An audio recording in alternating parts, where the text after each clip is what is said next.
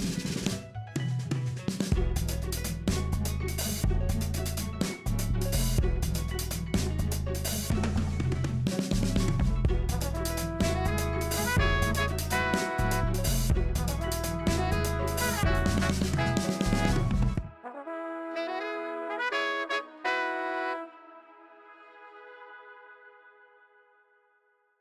You're listening to Not Another Origin Story, the comic book movie podcast. I'm your host, Pogues, and as always, I'm joined by my co host, Ben Chapman.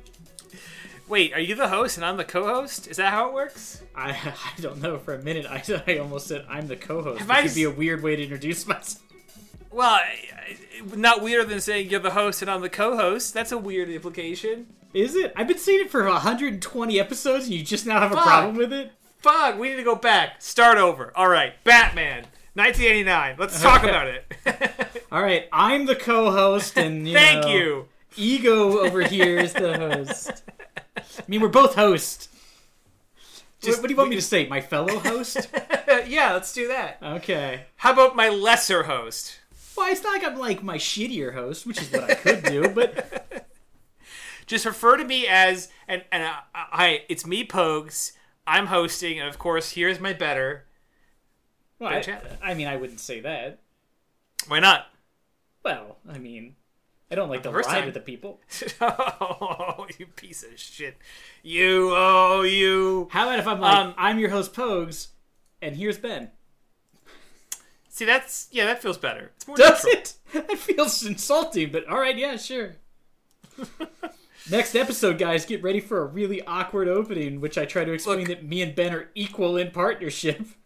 Pose, this means nothing. Uh, what, what I'm, what I, but, but what does mean something is I want to talk to you. Uh, something here. I want, I want to make a, an offering. I want you to take my hand, okay? Mm-hmm. And I want you to come on this adventure with me. I prefer not until I know what, what we're doing. Well, The last time I took your hand and went on an adventure with you, cops were involved. Well, I'm just I'm just saying that because I know there's diehard fans out there who know that's an, a, a hilarious joke from the movie we're about to do, and I know that they're fucking just like pumping their fists in the air. You know, they're just like I- he said it. He said the line. It's in the trailer. You know what I mean? I feel like you're assuming that our small audience, smaller audience who listens to the mini episodes, mm-hmm. somehow in that percentile of a percentile is the guy who's really into this movie. I I think it's most of our audience. Yeah, I mean, I Oh. think that's why we've been we've just been safe. We've been marinating in this film for a while. I think there's so many people who have just been like uh, the comments, you know, the, the the DMs on my Instagram. It's like, oh my god, Ben, when are you gonna do the movie? It's like, I get it, I get it. I'll get me, you know, the host and my co-host, you know, Pogues, uh, to to to do this film, and and finally, you know, the day has come. We're doing it. It has. So I guess, co-host, we should tell the listeners what movie Let's talking about. let's, let's give him some hints, right? I mean, this will be easy, right? Okay, so just, just imagine a movie, right, that has Edward James almost, you know, uh, Admiral Adama, uh, and and the Mm-hmm. What do you movie, think he was almost? Uh, oh, god. I feel like I might have heard a grunt of disgust on that joke. oh, I'm bleeding. Oh god, I'm bleeding. Oh yeah, that's a lot of blood. Oh god, so who else is in this? Jesus Christ. Oh fuck. Okay, no, I'm good. I'm good. We can keep recording. No, we can keep recording. Guys, I'm, I might be looking for a new co-host soon. Emphasis on the co. Anyway, um, Edward James Olmos is in a film, you know, with Cameron Diaz, directed by uh, M- Michel Gondry. So Is it the sequel to Eternal Everyone's got that. The Spotless Mind?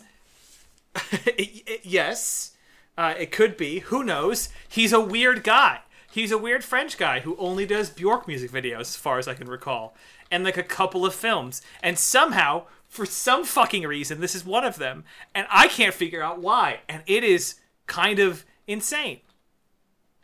Yeah, I mean, when Ben said this was the director, I thought, I think he's looking at the wrong movie again. He's really blown this. Look, I, I'm, it's very simple. It's got Edward Furlong, also known as also known as a John Connor, a young John Connor from the best Terminator movie. It's got David Harbour. He Hellboy. played Terminator in Genisys. All right, just keep going. That joke's not worth going. Oh, God, this is more blood. oh, God. trying to kill him, Um, guys. He Hellboy's in this one, the bad one. Uh, uh, uh, uh, fucking Christoph Waltz is in this. I- I mean, it's uh, well, and then we'll finally get to the, the the character that will probably, you know, cinch it up for everyone and let everyone finally like click in. Their radar will like lock on to this movie, another of course is that Tom Wilkinson is in this movie. Um, And no, I'm you- kidding. If you don't Seth get that, Rogen's in no. Oh, I thought you were going to say Billy Mayo, who reprises his role as cop. Cop. No, of course I'm referring to uh, Seth Rogen's, uh, which I which I say possessively because he did in fact write and write on it and star in it. Um, the Green Hornet. The Green. Now, Hornet. I, I heard, I heard out there in our die-hard audience, you know, the, the same people who love the Green Hornet. Somebody Mm-hmm. out there was pushing their glasses up and saying, "Well, actually, the Green Hornet started as a radio serial." And I say, "Shut the fuck up, listener! It's our goddamn show. Me and my co-host Ben, and we'll pick the movie. There was a comic book series in the '40s. We're counting it." Yeah, and you don't know if they based the movie directly on the radio series and not the comic book. That's what we do. Comic book adaptations. Exactly. We found out a horrifying fact about another movie that we might have to eventually do that I don't want to talk about right Yeah, because it'll upset me too much, and I might bleed too much. Yeah, I've, I- I've almost killed my co-host Ben. I am on the precipice of death. I smell it. So I smell death coming. Is what I'm saying. What's that smell like? The shadow looms over me, pokes. All right. Are these Sorry. Are these all lines from the trailer? I didn't watch the trailer. I don't. No, no. At no point does Seth Rogen turn to Jay Chou and say, "Death looms over me, it- Kato." That feels like a Christoph Waltz voice line. it does. It does feel like a Christoph Waltz uh, uh, thing. Um, the Green Hornet has been adapted a bunch of times. Uh, uh, it's shown up in different mediums, like comic books, uh, as we mentioned. Um, it, it had a TV series, which starred Bruce Lee as Kato. That's probably I think what insane. most people. Yes, maybe not most people. Uh, the younger generation probably sees that, you know, and, and remembers that because that's I think the most famous version of the Green Hornet. Yeah, and those versions even showed up in like the Batman TV series, like the one from the '60s. Yes, yes, yeah, yeah. So yeah, Um, and that was a you know a pretty huge deal at the time. Uh, the the original serial because I, I think actually in the original serials I'm pretty sure Kato's played by a white guy. I can't don't don't quote me on that, and I'm too lazy to look it up. But I What? feel like in the 30s they might not have been real worried 1930s.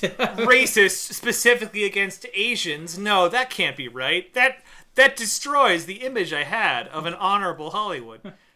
yeah, they've been known to do things so well. the, the pillar of of of uh, of morals that we all turn to 1930s Hollywood. Where everything was clean and they weren't Oh, I drugged was up and I was wrong. It was played by an Asian man in the 40s. Uh, yeah, I take it back, guys. Oh, so it wasn't the 30s that was racist. It was you. well, I mean, technically he's Korean. Well, this guy's Chinese. well, uh, oh well, that's fair. they knew they could get away with that in the 30s. Oh, wait, and also s- and, and also now. I'm sorry. He was Japanese originally. Then they made him Korean, and this actor's Chinese.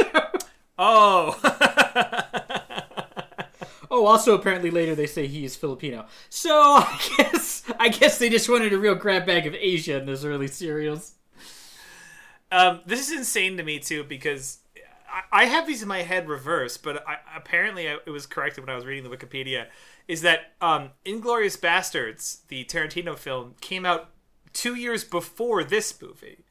What? which surprises me because like when Inglourious Basterds came out, I remember Christoph Waltz being like a big shining star to that because he was so good in it. yeah. And I remember like after that they cast him in, like fucking everything because he was so good, which is fine because he's good. But like to, to show up as the villain in Green Hornet just feels like a really weird tw- turn turn for his career. Um, a movie that, and I had to quote this because uh, listeners of the podcast will know that we're frequently um, uh, taking shots at Roger Ebert, who tends to give every single fucking movie that that that that's, comes across his desk three three out of five stars. It is just his baseline. It is like how video games reviewers never give like a score below 70 because they're Yeah. afraid of a backlash. They just it's just like that's that's the floor. Um, Ebert gave this movie one star and wrote, "quote an almost unendurable demonstration of a movie with nothing to be about." End quote. Unendurable is such a good term to use when describing a movie, as if it like caused you physical exertion to just accomplish the act of watching it. It is a Damn, Roger. it is Damn, a- Roger. It is an awkward statement. Oh fuck! It's it's a really, it's not good. Uh, even Seth Rogen uh, in an interview with Marc Maron called it quote a fucking nightmare end quote. I guess he means filming it, but you, yeah, you understand. Well, we don't Um, know that for sure. Maybe he looks true. back on his script in disgust. I can't. I just can't figure out how Michel Gondry got talked into this. I mean, the man's the man's like credits are like the Science of Sleep and you know Eternal Sunshine and just like a bunch of um, I guess Be Kind of Rewind, which Pokes and I were discussing earlier was you know not his best work. Uh, but but other than that, just lots of shorts and uh, and and uh, weird Bjork mu- music videos. But here he is, just doing this like Yeah, it seems like such a weird career path to be like, I'm gonna make some artsy films, and then uh, I guess I'll do this radio comic show serial adaptation of a superhero film written by Seth Rogen. just seems like a real disconnect. I what's even weird about this is my brain firmly puts this movie at like 2005 or something. It puts it so far Yeah. back because because it feels so unevolved in terms of like comic book movies. Yet here it is coming out after Iron Man 2.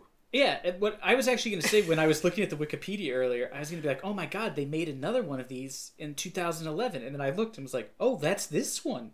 That's this one. The other I one's just thought this one French came out short like film. I thought this one came out in like 2004. So yeah, it's it's deeply upsetting. Yeah, no, I, I can't believe this because we've done a lot of you know. Um, th- there's like a breaking point, which usually I think is defined as like Iron Man, where like people started to crack the formula of superhero movies into a way where like you could make them, in even though they were relatively similar, they they would play really well every time. Um, and that was definitely like pre Iron Man that was they were really confused and they had to like rewrite stuff. I mean, arguably maybe one of the earlier Spider Mans would be a better example of that actually. But but but this th- either way, this movie comes firmly after that breakpoint. Like this is Yeah. well beyond the threshold when we should have known better. Yeah, yeah. This this isn't like the first uh, Hulk movie or like this is when Right. things were starting to get better. I mean, that's just crazy. 2011. It, it's that is the year, right? I mean, Yes, so, it is. That's so late. You should have known better by now. Yeah, I mean, it's it's crazy. That's deeply upsetting.